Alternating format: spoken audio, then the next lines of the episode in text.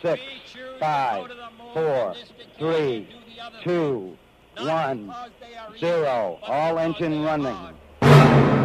It's one small step for man. Booster ignition and the final liftoff of Discovery. One giant leap for mankind.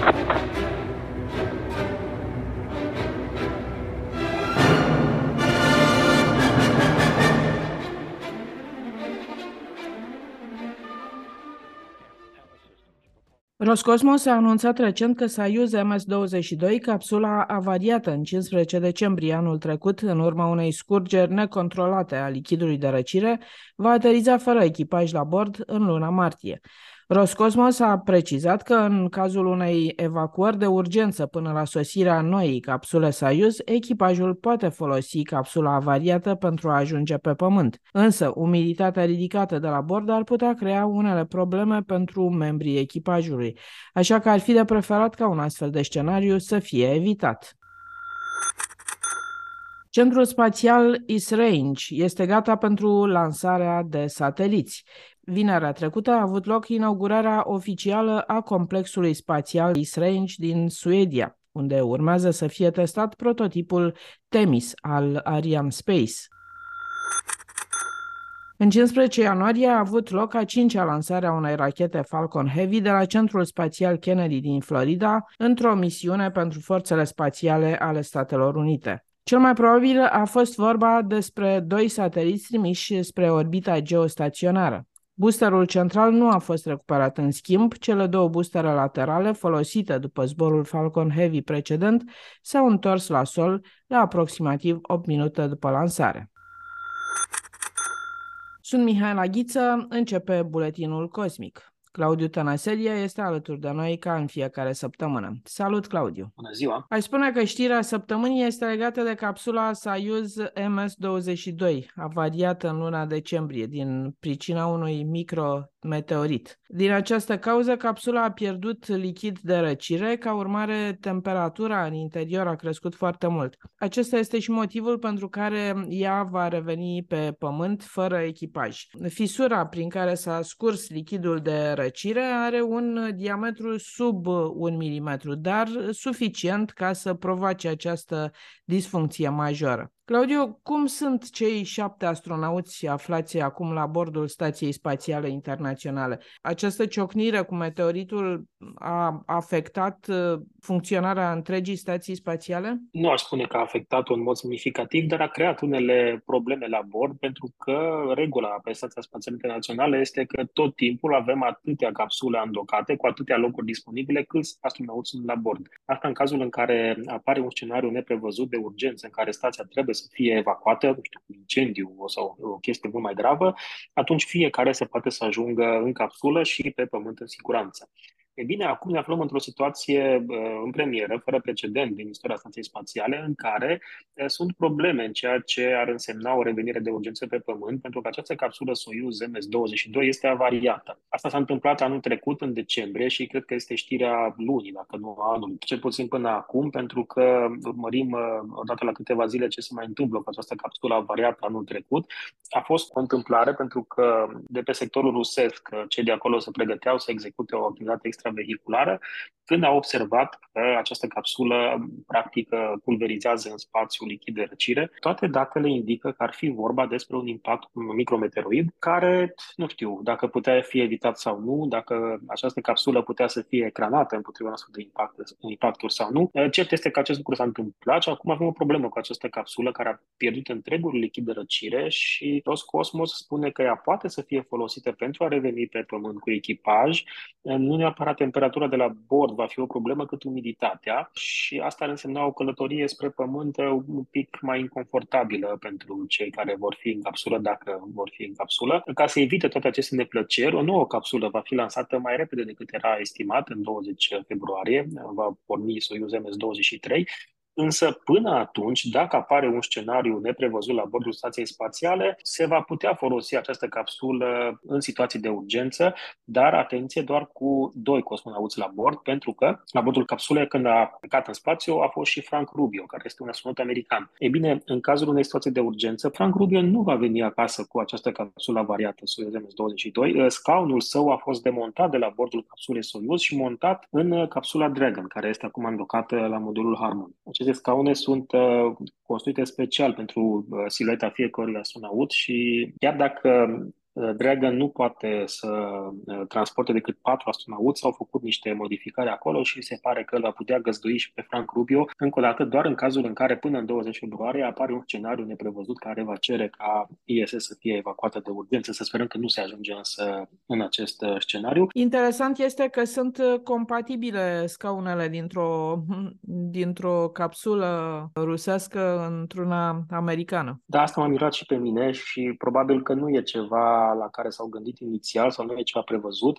A fost o improvizație și a fost cumva pus acolo scaunul într-un Dragon. Probabil că nu va sta foarte comod Frank Rubio. Oricum va fi folosit acest scenariu doar în cazul unei situații de urgență, așa că sunt șanse destul de mari să nu ajungem acolo, dar e mai bine probabil la bordul capsulei Dragon decât la bordul capsulei Soyuz avariat. În ce fel este afectată calitatea locuirii pe Stația Spațială Internațională și apoi a călătoriei către Pământ? În mod normal, știi, în călătoria către Pământ, astronauții oricum și cosmonauții oricum poartă costumul securizat, etanș. Așa e, doar că ei sunt oricum acolo într-o situație de stres mărită, sunt niște forțe G care acționează asupra lor și care deja sunt inconfortabile și să ai și o umiditate foarte mare la bord.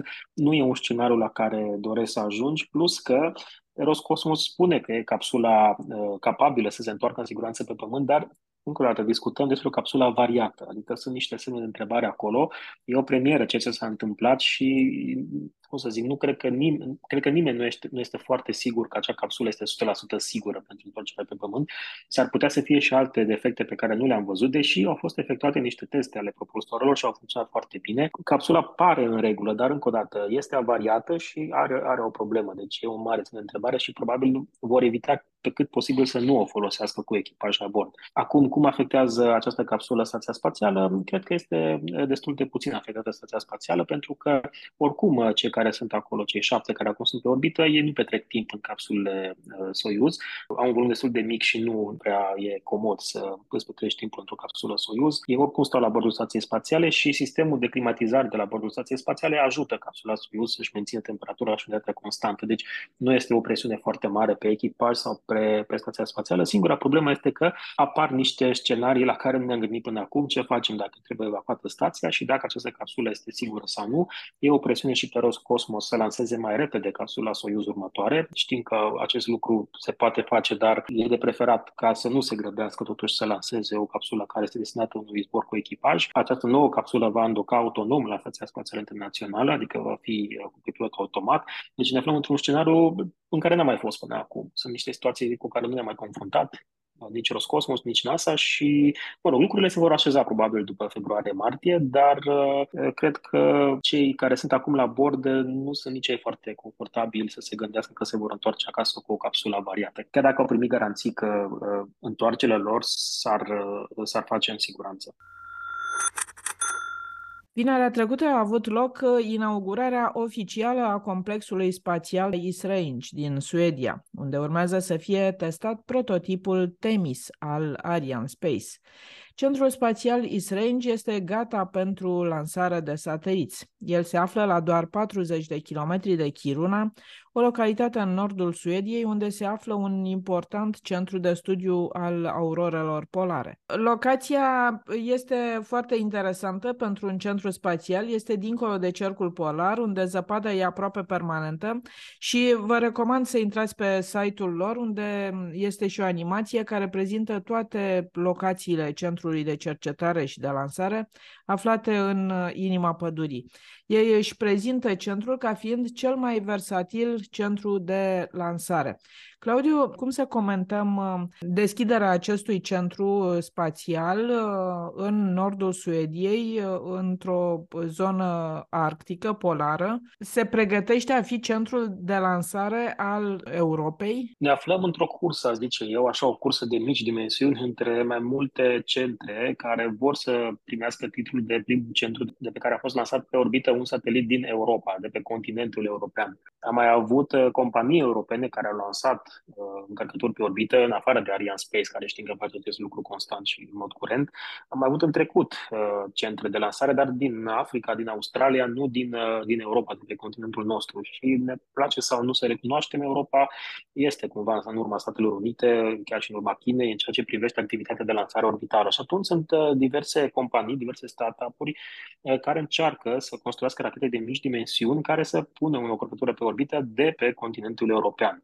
Ca să facă acest lucru are nevoie de o rampă de lansare. Iar acest centru din East Range speră să fie prima rampă de lansare orbitală de pe continentul european. Nu este singura, se mai lucrează intens și în Saxavord, în Scoția, sau în Andøya, în Norvegia. Remarcați că toate aceste locații sunt nordice. De ce așa? Pentru că în momentul în care se lansează o rachetă, e bine ca imediat după lansare să ai ocean sau mare sub rachetă, pentru că dacă ceva se întâmplă cu racheta, să nu cadă peste zone populate. Iar continentul european este destul de dens populat și atunci nu poți să lansezi din, nu știu, Italia sau Germania sau Franța, lansezi undeva din nord și de obicei vor fi probabil lansări spre orbite polare, adică orbite care trec prin polul nord, și dacă lansezi din Scoția, Norvegia sau Suedia, e destul de ușor să nu nimerești uscat sub rachetă, să ai apă și să țintești o orbită polară de acolo. De asta sunt aceste centre construite în partea de nord a continentului, din motive de siguranță. Acum, la East Range există o lungă istorie, de acolo s-au mai lansat rachete suborbitale pentru studiul atmosferei. Ei speră ca prin acest upgrade să lanseze și rachete orbitale. Vom vedea, pentru că eu cred că cea mai apropiată rachetă europeană care va fi gata de lansare în următoarele luni este racheta RFA One, se numește, a companiei germane RFA, care însă a declarat că va lansa din Scoția și nu din Suedia, deși în Suedia inaugurarea acestui centru spațial s-a făcut cu mare pompă. A venit regele Suediei, premierul Suediei și președintele Comisiei Europene, deci toate oficialitățile au fost prezente acolo pentru această inaugurare. Vom vedea care dintre aceste centre va fi cea care va găzdui o rachetă. Acum, cum să zic, e mult mai simplu să faci un centru de lansare decât să construiești o rachetă. Centre avem, deci avem pe cel din Esrange, avem Saxavord, avem Andøya și se mai construiesc probabil și altele. Practic ai nevoie de niște rampe de beton și niște conducte cu combustibil și restul de aparatură pentru sol. E mai complicat să ai o rachetă. La rachete este mai prost decât la rampe de lansare. Germanii de la RFA încearcă să construiască o rachetă de mici dimensiuni, dar orbitală, care probabil va fi inaugurată în acest an, și mai sunt câteva startup-uri care încearcă acest lucru, să vedem care dintre ele va reuși, pentru că vedem, e destul de greu să lansezi o rachetă de mici dimensiuni, chiar și în Statele Unite, unde banii sunt mai mulți, interesul este mai mare și acolo avem aceste eșecuri cu Launcher One, Astra și așa mai departe. Doar Electron se pare că a reușit, dar pare să fie o excepție și nu o regulă. Să vedem care dintre aceste startup-uri europene vor reuși totuși să construiască o rachetă orbitală care să fie și viabilă din punct de vedere comercial. Una este să o construiesc, să o lansezi de 2-3 ori, e din fonduri proprii și după aia să nu mai ai clienți. Adică e un domeniu competitiv, nu te iartă, dacă ai făcut o greșeală, racheta este distrusă și reputația ta este afectată. Da? Ne uităm la Launcher One, de exemplu, cel mai recent eșec din Statele Unite, cu un astfel de mici dimensiuni, dar mă bucur totuși că există această cursă în Europa, primul lansator de mici dimensiuni care să fie lansat de pe teritoriul continentului nostru. În ce constă prototipul Themis? Este un prototip al rachetei ArianeSpace? ArianeSpace se gândește în viitor, o face lent, dar mă bucur totuși că există această deschidere spre viitor și după Ariane 6, care va fi o rachetă operațională și de unică folosință, din păcate, Themis este numele unui prototip care încearcă să facă din viitoarea rachetă ArianeSpace, nu știu dacă va fi Ariane 7 sau va spune altfel, să includă elemente de reutilizare, așa cum face Falcon 9, de exemplu. Deci, dacă vreți să preia modelul de la Falcon 9 și încearcă să-l aplice rachetelor europene construite de ArianeSpace. Deci, Themis va fi o treaptă primară care va încerca să revină pe rampa de lansare, dar nu este neapărat o rachetă nouă, ci elementele sau studiile care se vor face pe acest prototip vor fi folosite pentru noua generație de rachete, noua generație care probabil vor intra în uz în următoarele decenii, cândva după Ariane 6 sau probabil va putea fi modificat într-un viitor apropiat și Ariane 6 pentru a beneficia de aceste elemente de reutilizare. De ce se reutiliza rachetele? Pentru a scădea costurile lansării. Asta este magia care se întâmplă la SpaceX, de asta are atât de mult succes SpaceX, refolosește rachete și atunci lansările sunt mai ieftine și clienții, evident, merg acolo unde prețul este mai mic. Mulțumesc! Mergem mai departe. În 15 ianuarie a avut loc a 5-a lansare a unei rachete Falcon Heavy de la Centrul Spațial Kennedy din Florida, într-o misiune pentru forțele spațiale ale Statelor Unite. Cel mai probabil a fost vorba despre 2 sateliți trimiși spre orbita geostaționară. Boosterul central nu a fost recuperat, în schimb, cele 2 boostere laterale, refolosite după zborul Falcon Heavy precedent, s-au întors la sol la aproximativ 8 minute după lansare. Claudiu, de ce este importantă această lansare? Este importantă pentru că foarte rar vedem o lansare Falcon Heavy. Falcon 9 a devenit atât de puternică, s-a optimizat atât de mult la motoarele Merlin, încât practic a șters nevoia unei rachete Falcon Heavy. Falcon Heavy rămâne totuși relevantă în anumite scenarii, când ai sateliți foarte grei pe care vrei să-i trimiți pe orbită geostaționară. Poate să facă și Falcon 9 asta, dar când sateliții depășesc o anumită masă, se folosește Falcon Heavy, care vine și cu un preț mai mare. Practic, Falcon Heavy înseamnă 3 rachete Falcon 9 sau 3 trepte primare ale rachetei Falcon 9. Nu știm ce sateliți au fost, sunt sateliți militari și avem doar așa câteva zvonuri că ar fi un satelit de telecomunicații și un satelit de teste experimental pentru US Space Force. Ce este interesant la Falcon Heavy este modul în care se lansează această rachetă, pentru că, așa cum spuneam, sunt 3 trepte primare Falcon 9, 2 dintre ele au revenit pe rampa de lansare, aproape de rampa de lansare, nu chiar pe rampă, este o zonă pregătită undeva în sudul rampei de lansare, se numește Landing Zone 1 și Landing Zone 2, au nevoie de 2 zone, pentru că sunt 2 boostere care au revenit sincron, a fost ca un dans, așa au venit împreună cele 2 boostere după separarea de treapta centrală.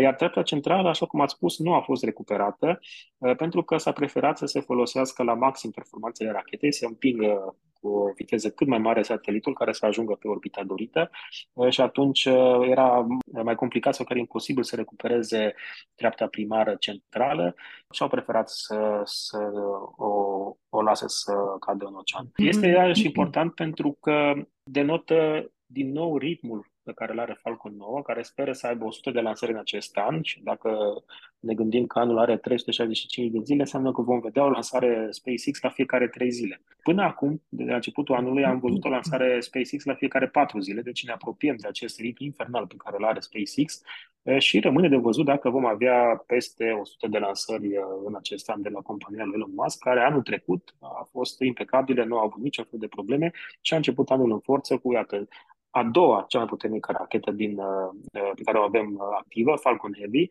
care a fost detronată anul trecut de Space Launch System. Deci până la lansarea SLS, până la Artemis 1, Falcon Heavy era cea mai puternică rachetă activă. Acum este a doua pe această listă și vom mai vedea în acest an lansări Falcon Heavy și Falcon 9, probabil, așa cum spuneam la câteva zile, pe lângă satelit Starlink, lansări comerciale, lansări cu echipaj și așa mai departe. Să înțelegem din ce spui tu că sateliții trimiși spre orbită au fost niște sateliți de mari dimensiuni din moment ce a fost folosită cea mai puternică rachetă de până acum? Da, cu siguranță, cel puțin unul dintre cei 2 sateliți lansați este un satelit de telecomunicații, că de obicei sateliți de telecomunicații trimiși pe orbită geostaționară și cu siguranță a fost unul de mari dimensiuni, altfel nu era nevoie de Falcon Heavy. Pe lângă acest satelit de mare dimensiune a fost și un satelit de mai mici dimensiuni experimental. Nu știm pe ce orbită a ajuns, încă e greu de spus, dar dacă nu ar fi fost nevoie de o lansare spre orbită geostaționară, nu s-ar fi folosit Falcon Heavy. Deci faptul că s-a folosit Falcon Heavy deja este un indiciu că la bord am avut o încărcătură mai grea decât de obicei. Adică e un satelit de telecomunicații serios, masiv și care se îndreaptă spre orbită geostaționară.